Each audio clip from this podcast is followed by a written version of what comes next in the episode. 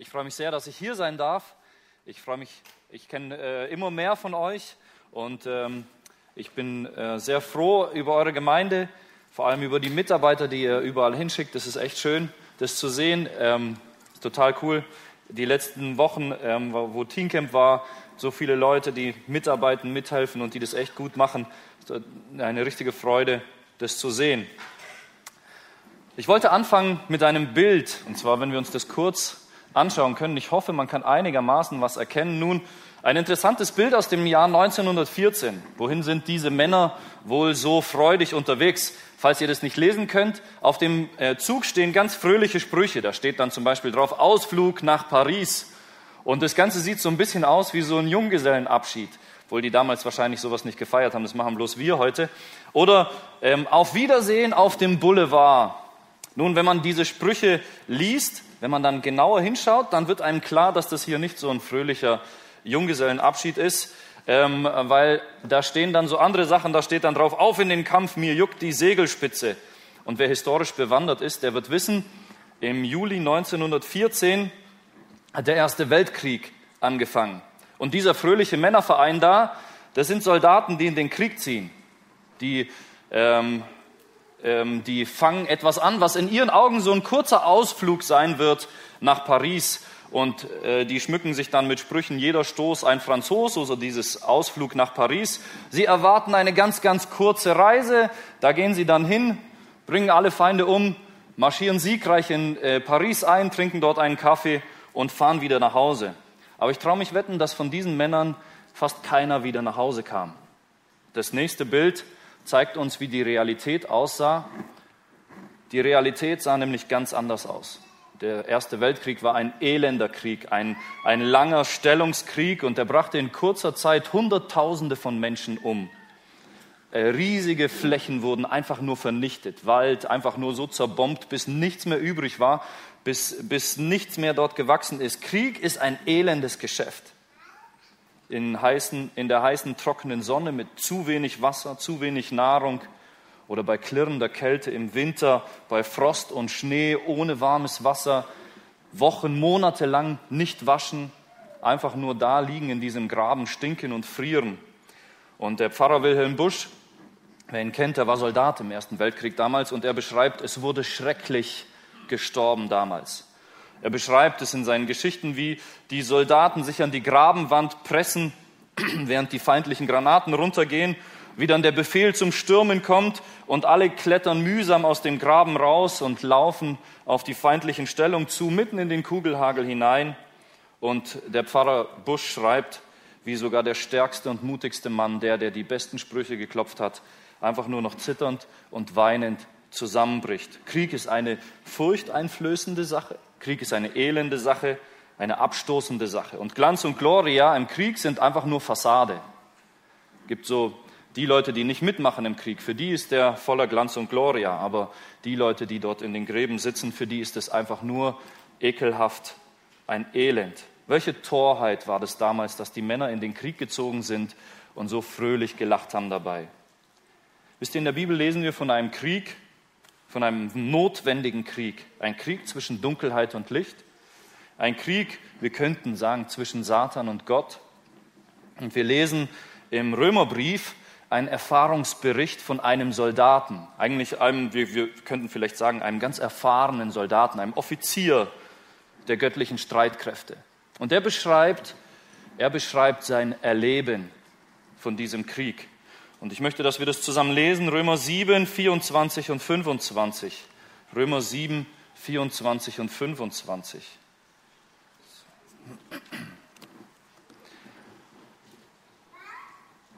Das ist der Apostel Paulus und er schreibt, ich elender Mensch, wer wird mich retten von diesem Leib des Todes?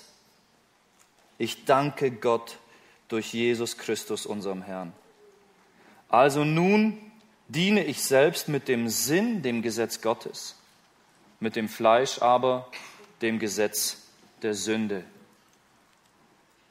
Paulus beschreibt hier seinen Zustand. Und das ist so das, was er sagt. Das ist schon schockierend, oder? Wie er hier von sich spricht.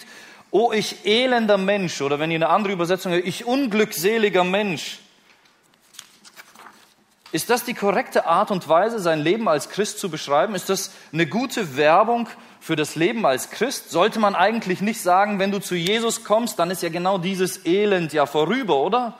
Dann ist doch, dann ist es doch genau anders. Und wisst ihr, das Interessante ist, gerade weil das da so steht und weil das irgendwie so nicht das ist, was wir uns wünschen oder vorstellen, sagen viele Menschen, Paulus redet hier nicht davon, dass er, wo er gläubig war, sondern von einem ungläubigen Menschen oder von davon, wo er noch nicht gläubig war. Da redet er davon.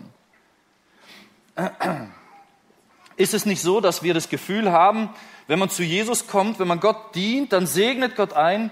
Und ich meine, wir glauben es nicht. Ihr glaubt es als Gemeinde auch nicht, dass Gott einen dann gesund macht und viel Glück und Wohlstand schenkt und alles. Aber was wir doch irgendwie glauben wollen, ist, dass wenn wir zu Jesus kommen, dass er, dass unser Leben halt nicht mehr elend ist. Vielleicht ein bisschen traurig manchmal oder so, oder, oder, aber, aber doch nicht so. Paulus beschreibt hier einen elenden Zustand. Und jetzt ist die Frage, was ist denn hier so sein Elend? Warum ist es so schrecklich? Und Paulus äh, erklärt es in den Versen davor. In den Versen davor erklärt er uns, was sein Problem ist. Warum fühlt er sich so elend? Und das sind die Verse 21 und 23. Wenn ihr einfach nur die Verse davor liest. 21 bis 23. Paulus sagt, ich finde das Gesetz für mich, der ich das Richtige ausüben will, dass das Böse bei mir vorhanden ist.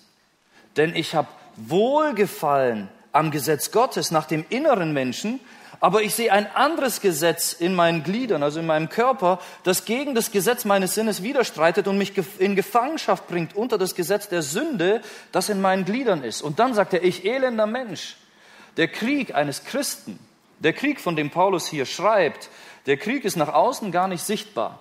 Er findet zur Hauptsache im Inneren statt. Es geht nicht gegen einen äußeren Feind. So wie Paulus an einer anderen Stelle schreibt, sagt er, unser Kampf ist nicht gegen Fleisch und Blut. Wir kämpfen nicht gegen die Liberalen oder gegen die Gender-Befürworter oder wir kämpfen auch nicht gegen irgendwelche Politiker, die schlimme Dinge tun. Das ist nicht unser Kampf. Das, Paulus sagt, wir kämpfen nicht gegen Fleisch und Blut. Das ist nicht unser Ding. Der Kampf, den der Paulus so fertig macht, der Kampf ist ein Kampf, der in seinem Inneren stattfindet. Es ist ein Kampf, der von außen gar nicht sichtbar ist. Wenn wir Paulus kennengelernt hätten, wenn wir mit ihm reden könnten, dann hätten wir ihn als ganz freundlichen, ruhigen, ausgeglichenen Menschen kennengelernt. Davon bin ich überzeugt.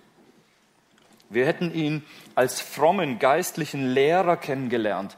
Und wir hätten sein Leben als ein unglaublich vorbildliches Leben äh, äh, kennengelernt untadelig, hingegeben für die Sache Christi. Er wäre ein Vorbild gewesen für uns in jeder Hinsicht. Aber hier macht er uns sein Herz auf und er zeigt, was in ihm drin ist und er sagt, Leute, in mir drinnen tobt ein Krieg, ein Kampf, da kämpft was. Das Gesetz des, des Fleisches, des inneren Menschen kämpft gegen das Gesetz meiner neuen Gesinnung. Ich will anders sein, aber ich krieg's nicht hin. Ich schaff's nicht, weil ich hier in diesem Körper gefangen bin, in diesem Körper, des, in, dem, in dem Leib des Todes und der Sünde. Und deswegen sagen viele Leute, dass das hier nicht Paulus sein kann, der hier von sich selber spricht, sondern dass er von irgendwem anderen spricht. Weil wir wollen eigentlich, dass wir zu Jesus kommen und dass er unser Sündenproblem ja löst. Und das hat er ja scheinbar auch, oder? Die Liebe des Retters hat triumphiert. Du hast am Kreuz die Sünde besiegt, unsere Sünde besiegt und wir haben das Gefühl, so müsste es doch dann sein und so müsste man das doch erleben. Und deswegen kann es nicht sein, dass Paulus hier von sich spricht, wenn er sagt, ich kämpfe gegen die Sünde und ich krieg's irgendwie nicht hin. Und, und ich kämpfe und kämpfe und, und dieser Kampf ist so schlimm, dass er einfach nur noch am Ende sagt, ich elender Mensch. Wenn wir ganz ehrlich sind, ist doch unsere Hoffnung eine andere. Wir stellen uns das bisschen so vor. Und ich, ich denke, wenn ihr nicht arg viel anders seid als ich, dann wird es bei euch auch so sein, dass ich sage, ich lese einfach mehr, mehr die Bibel und dann wird meine Sünde besiegt sein. Ich, ich merke diesen Kampf und ich sage, ich muss einfach mehr Bibel lesen, dann wird es vorbeigehen. Oder vielleicht muss ich mehr beten und dann, dann bin ich nicht mehr dieser elende Mensch, der gegen die Sünde kämpft und kämpft und kämpft und immer wieder versagt. Oder ich sage, man denkt sich vielleicht, wenn ich mich taufen lasse, dann wird es alles anders dann, dann wird es nicht mehr so sein. Oder, oder wenn ich älter werde und reifer werde, dann wird mein geistliches Leben wie geschmiert laufen. Oder wenn ich heirate oder was auch immer wir uns da vorstellen. Wisst ihr, ein Freund hat mir das von seiner Bekehrung mal erzählt, äh, von seiner Bekehrung erzählt. Er war vorher Kettenraucher. Und er hat sich bekehrt und er hat gesagt, und auf einmal war dieses Bedürfnis einfach weg. Er war frei. Und er hat mir das so erzählt und er hat mir gesagt, weißt du, ich, ich konnte es nicht glauben. Ich, ich war einfach frei. Und, und er, er wunderte sich so sehr darüber. Und er sagt, ich hatte überhaupt gar keine Lust mehr darauf. Äh, äh, es war gar keine Sehnsucht mehr nach Zigaretten. Und die Leute, die äh, äh, Raucher waren, die wissen, dass das so einfach nicht geht. Aber bei ihm war es so. Gott hat ihn einfach frei gemacht. Nun, so etwas tut Gott. Gott kann so etwas tun. Wenn wir zu Jesus kommen, der in unser Leben kommt, der kann alles umkrempeln und alles neu machen. Und es ist wunderschön, wenn sowas passiert. Und wenn wir ehrlich sind, dann wünschen wir uns das doch auch für unser Leben, dass so dieser Moment kommt, wo Jesus in mein Leben kommt und er nimmt einfach diese Sünde weg und der Kampf ist einfach vorbei, weil, weil da einfach diese Begierde und diese Lust einfach nicht mehr da ist.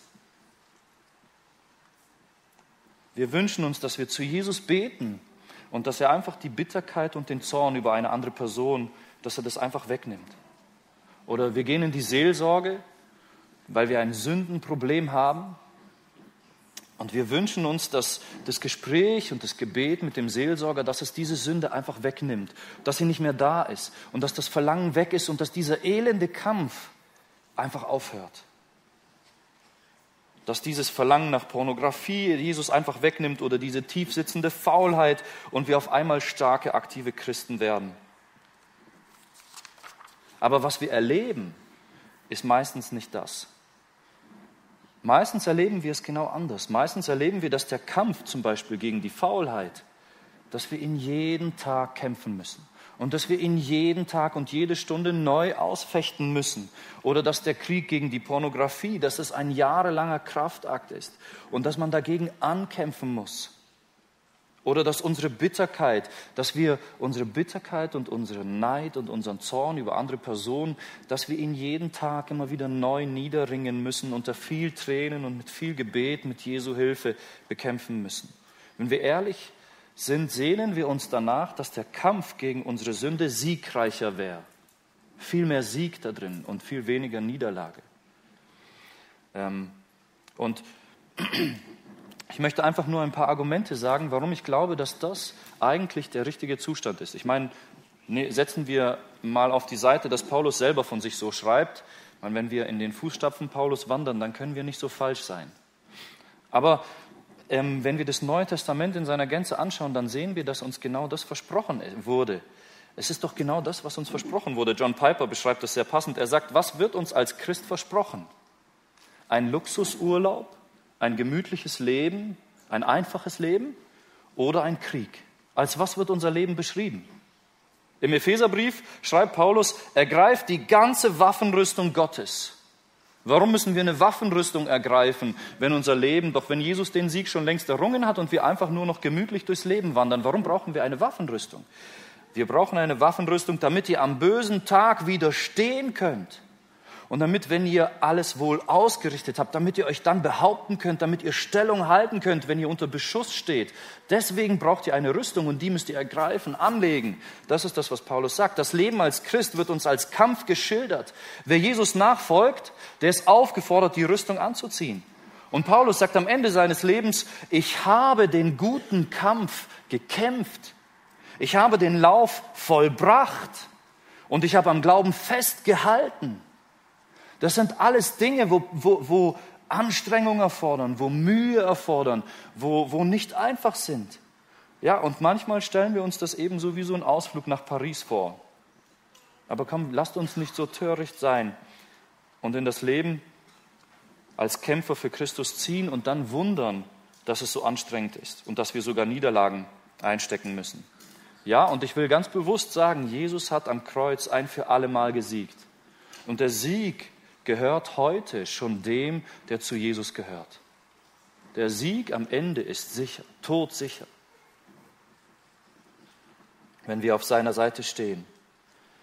Aber unser praktisches Leben heute, solange wir nicht am Ziel sind, können wir noch nicht ausruhen. Wir sind noch nicht zu Hause. Erst am Ende werden wir in die himmlische Ruhe eingehen und dort Paulus sagt, wer wird mich erlösen von diesem Todesleib, von diesem Leib der Sünde, wenn wir erlöst worden sind von diesem Todesleib und ihn hier zurücklassen auf der Erde und Jesus entgegen entrückt werden oder mit ihm auferstehen, dann werden wir kein Problem mehr mit Sünde haben. Und dann ist der Kampf mit der Sünde völlig vorbei. Aber so lange wie das ist, leben wir diesen inneren Kampf, von dem Paulus schreibt. Und als zweites Argument würde ich noch sagen, es ist doch ganz ehrlich auch das, was wir erleben. Für die, die zum Glauben gekommen sind, die sich an Jesus festgehalten haben, die von Jesus gerettet wurden und die von Jesus ein neues, ein, ein, zu einer neuen Kreatur gemacht worden sind, bei denen alles neu gemacht worden sind, ist, die einen neuen Sinn haben. Wir merken es doch. Wir kämpfen gegen die Sünde. Wir wollen sie nicht tun. Das ist ja ein Zeichen davon, dass wir wiedergeboren sind. Das ist ein Zeichen davon, dass Jesus tatsächlich eine neue Gesinnung in uns geschenkt hat. Wir wollen sie nicht mehr tun. Wir wissen, dass die Sünde falsch und schrecklich ist. Aber trotzdem finden wir uns immer wieder Gefallen vor. Wir erleben genau den Konflikt, von dem Paulus hier schreibt. Schon in ganz einfachen Dingen sehen wir das. Ich habe es vorhin schon gesagt, jemand tut uns Unrecht und wir tragen das in unseren Gedanken mit uns. Er hat uns beleidigt und wir beim Autofahren denken wir wieder dran und wir führen eine imaginäre Diskussion mit, dem, mit unserem Feind. Und wir sagen ihm mal alles so richtig, was er uns so Falsches gemacht hat und wir zeigen ihm mal so richtig, wie falsch er eigentlich an uns gehandelt hat. Und obwohl wir wissen, dass es falsch ist und schädlich ist, diesen Groll und diese Verbitterung zu hegen, trotzdem fällt es uns schwer, das aus unseren Gedanken zu entfernen. Trotzdem kommt es immer wieder in unseren Kopf. Und trotzdem genießen wir es manchmal sogar richtig, obwohl wir wissen, dass es richtig ist. Aus Gottes Gnade gerettet und neu gemacht, sehnen wir uns nach dem Guten und wir wollen diese Gedanken nicht. Gleichzeitig herrscht in unserem Fleisch noch das Gesetz der Sünde und des Todes. Und deswegen ist es ein so elender Kampf, die Sünde loszuwerden, weil Paulus uns in diesem Vers schreibt, in dem Vers, was wir gelesen haben, also 23, im Vers 23, ich sehe ein anderes Gesetz in meinen Gliedern, in meinem Körper. Ich sehe was anderes. Ich sehe, dass da was dagegen streitet. Und das ist unser Problem. Wir haben einen Verräter in uns selber. Einen, der unseren Kampf gegen die Sünde sabotiert. Ich elender Mensch, wer wird mich erlösen von diesem Todesleib? Wisst ihr, das Interessante ist, wisst ihr, wer diesen Kampf nicht erlebt? Wer dieses Gefühl des Elends nicht kennt? Das sind die Leute, die ohne Jesus leben. Die nicht von Jesus ergriffen worden sind, die kennen diesen Kampf nicht. Sie haben nie die Seiten gewechselt. Jesus hat ihnen nie ein neues Leben geschenkt. Sie haben kein Herz, das seinen Namen fürchtet. Sie haben kein Herz, das sich danach sehnt, heilig zu sein. Wenn sie sündigen, vielleicht haben sie sogar manchmal ein schlechtes Gewissen dabei, aber es findet kein Kampf statt. Solange die Sünde keine schlimmen Folgen hat, für sie selber oder für andere, können sie ganz gut mit dieser Sünde leben. Und das ist, wenn ihr mit den Leuten in der Welt redet, die sagen, was schadet's? Wem schadet es denn? Und wenn es niemandem schadet, dann ist es in Ordnung. Dann haben sie auch kein schlechtes Gewissen dabei. Sie sind nicht auf der Seite Jesu und die Sünde ist nicht ihr Feind. Und ich muss einfach nur sagen, oh du armer Mensch, wenn du niemals dieses Gefühl hattest, was Paulus hier beschreibt, wenn du niemals gedacht hast, oh ich elender Mensch, ich komme aus dieser Sünde einfach nicht raus, ich krieg's einfach nicht hin.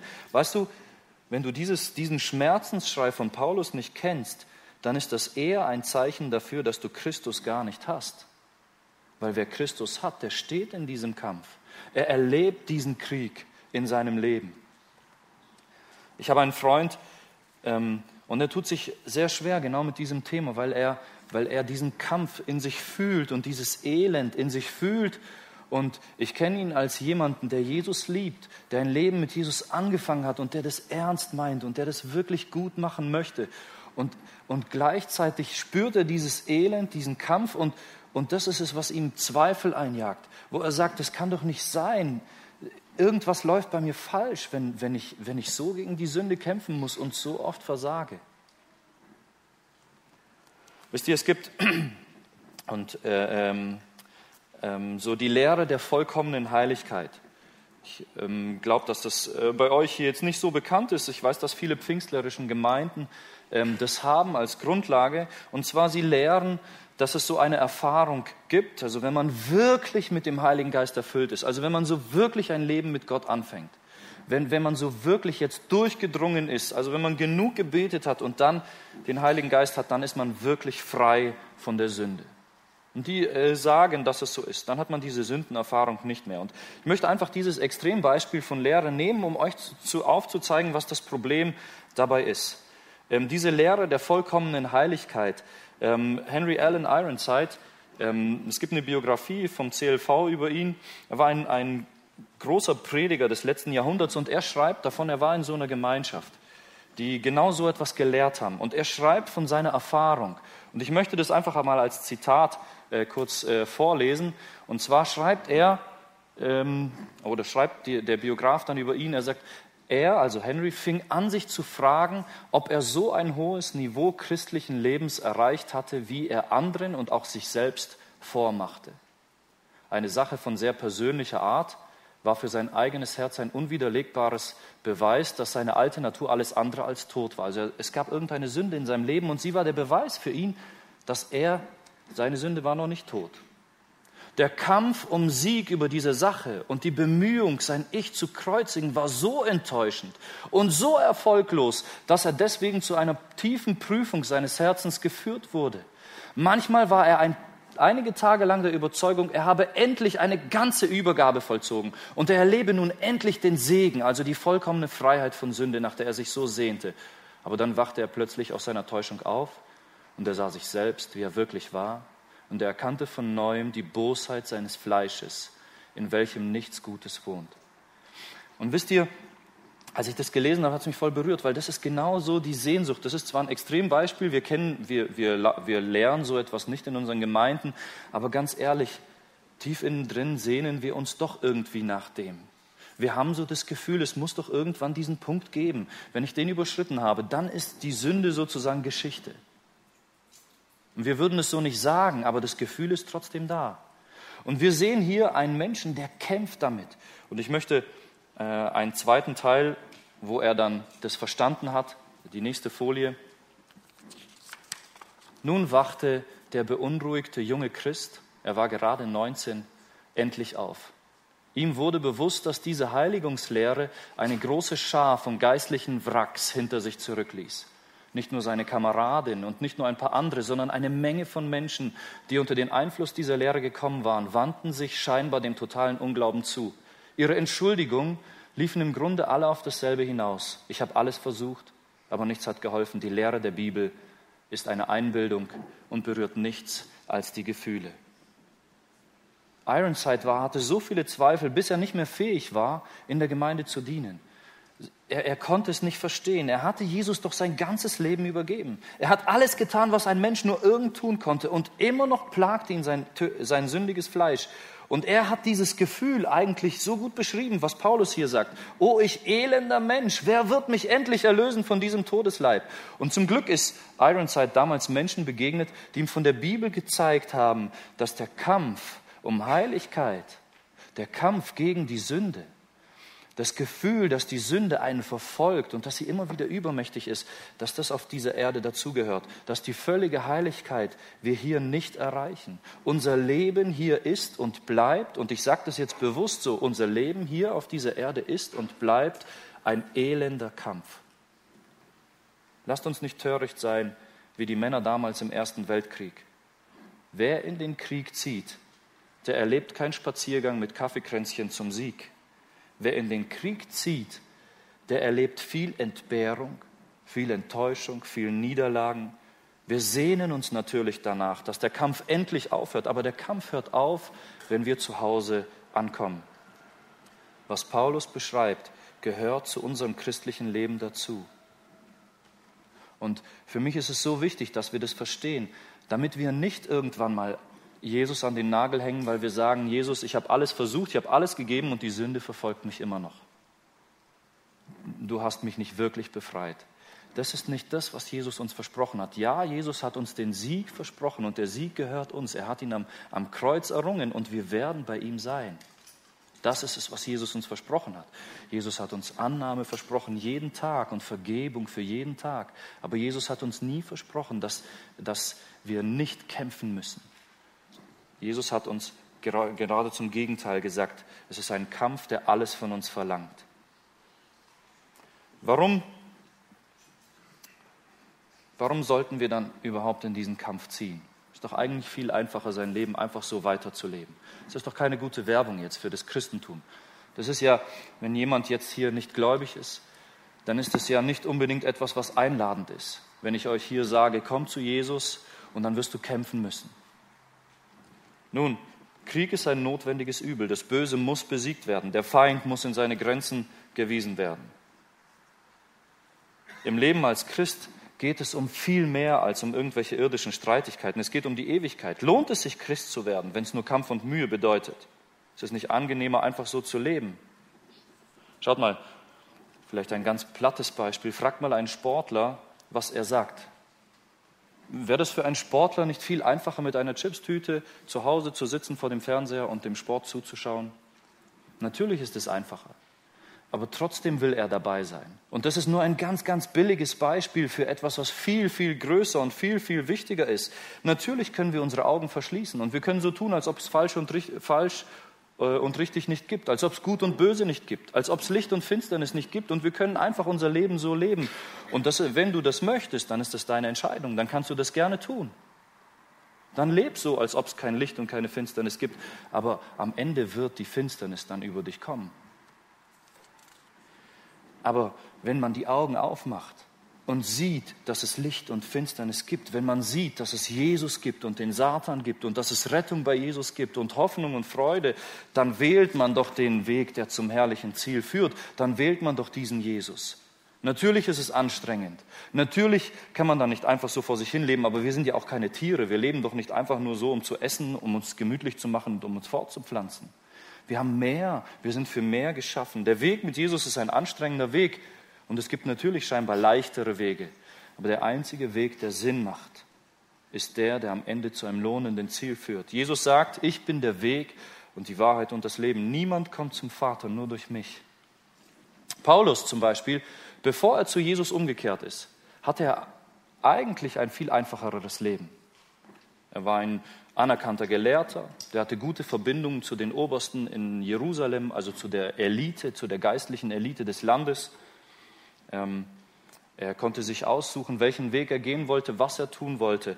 Aber als er Jesus begegnete, war eins der ersten Dinge, die Jesus ihm gesagt hat, Paulus, du bist mein auserwähltes Werkzeug. Du wirst meinen Namen vor Könige und Heiden tragen und du wirst viel leiden müssen um meines Namens willen.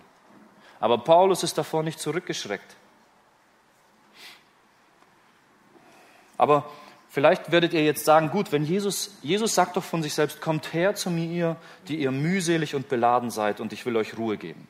Das passt ja dann doch irgendwie nicht zu dem, was ich gerade sage, oder? Nun, wisst ihr, das klingt doch eher so, als ob man, wenn man Jesus folgt, dass das Leben dann leichter wird. Und wisst ihr, in gewisser Weise ist das auch so.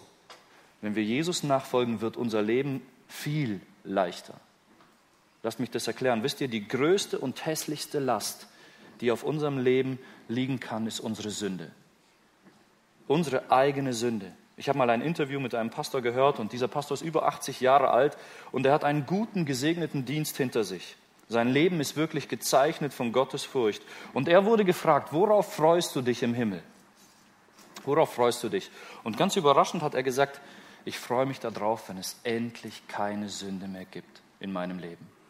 Ich sehne mich so sehr danach, ich will das einfach hinter mir lassen. Mich hat es sehr berührt, weil das auch meine Erfahrung war. Wisst ihr, in den schwersten Zeiten meines Lebens, egal was so auf mir lag, das, was mich am meisten geplagt hat, war meine eigene Sünde. Das, was mich am meisten bedrückt hat, ist die Dunkelheit meiner eigenen Sünde. Nicht körperliche Schmerzen sind die schwerste Last, die wir tragen können. Nicht mal das Leid, das andere Menschen uns antun, wenn wir ungerecht behandelt werden, das ist nicht das Schwerste, was wir tragen müssen. Das Schwerste, was wir Menschen tragen können, ist die Last, die uns am meisten erniedrigt. Das ist unsere eigene Sünde. Lass es mich so ausdrücken. Natürlich ist es schwer, gegen eine Sucht anzukämpfen. Aber wisst ihr, es ist noch viel, viel schrecklicher, wenn man einer Sucht verfällt, oder? Habt ihr schon mal gesehen, einen Menschen, der seiner Sucht verfallen ist? Egal, also es ist viel schrecklicher, wenn man seiner Sucht verfällt. Natürlich ist es schwer, wenn jemand mich anfeindet und ich will mit Liebe darauf, ich reagiere mit Liebe darauf. Aber wisst ihr, was noch viel schlimmer ist, was noch viel schwerer ist? was noch viel erniedrigender ist, ist, wenn in unserem Herz dieser hässliche Neid anwächst und wenn er immer größer wird und die Dunkelheit sich über unser Leben ausbreitet. Natürlich ist es schwer, dagegen anzukämpfen, aber wie schrecklich ist es, wenn man ihr verfällt. Wenn wir gegen die Sünde kämpfen und der Kampf schwer wird, so schwer, dass wir ihn kaum ertragen können, dann lasst uns daran denken, wie viel schwerer, wie viel schrecklicher es ist, wenn wir dieser Sünde verfallen. Das Schöne ist, Heiligung bedeutet, also wenn wir leben als Christen, dann leben wir in der Heiligung. Und Heiligung bedeutet, dass wir die Sünde mit Jesu Hilfe bekämpfen. Und das Schöne ist, die Sünde, die wir heute mit Jesu Hilfe bekämpfen, die wird morgen nicht mehr so mächtig über unser Leben herrschen. Und natürlich dauert es manchmal seine Zeit. Aber das, was wir mit Jesu Hilfe heute bekämpfen, das wird morgen nicht mehr so drückend und nicht mehr so mächtig über uns sein. Gleichzeitig, und das mache ich mir immer wieder bewusst, die Sünde, die ich heute, der ich heute nachgebe, sie wird morgen mehr Macht über mich haben als heute. Es ist ein Kampf. Und Paulus redet von genau diesem Kampf, wenn er sagt, ich elender Mensch. Aber gleichzeitig schreibt er von dem Ende des Kampfes, von dem, was ihm in diesem Kampf ein Halt und ein, ein Licht ist. Und zwar in den Versen, also wenn wir 24 und 25, wenn wir uns die Verse nochmal anschauen. Und zwar sagt er, ich unglückseliger Mensch oder ich elender Mensch, Moment, ich nochmal hier. Ich elender Mensch, wer wird mich erretten von diesem Leib des Todes? Und er sagt, ich danke Gott durch Jesus Christus, unseren Herrn. Das ist Paulus seine Hilfe in diesem Elend. Das ist das, der Lichtblick, den er in seinem Elend hat. Die Lösung für unseren elenden Kampf. Und das sind zwei Dinge, die, ähm, die, oder wir können das auf zwei Dinge aufteilen. Und zwar Jesus, seine Gnade, die nimmt uns heute an. Wenn wir uns in diesem Elend wiederfinden, in dem Elend der, der Sünde und dem Kampf gegen die Sünde und wenn wir uns in Versagen und ähm, wenn wir verlieren gegen diese Sünde, wenn wir das Gefühl haben, dass wir so nicht zu Gott kommen können, Jesu Gnadenwerk gilt jeden Tag. Gerade da, wo unser sündhaftes Wesen besonders hässlich zum Vorschein kommt.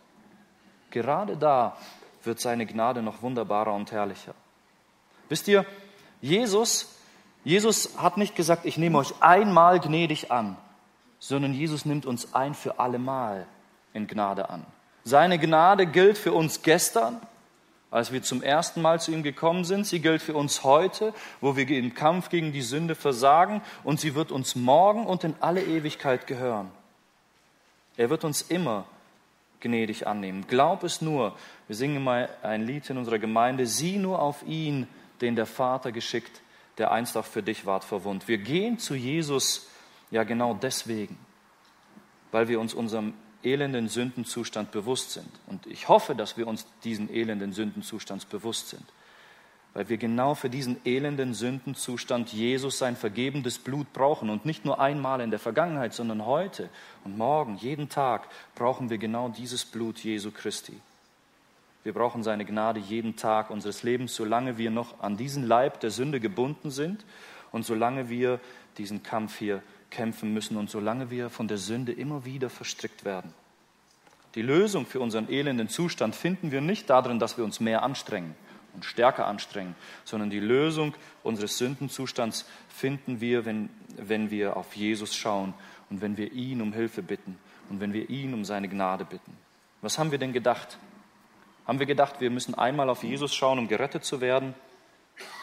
Und äh, dann können wir uns im Alltag selber retten?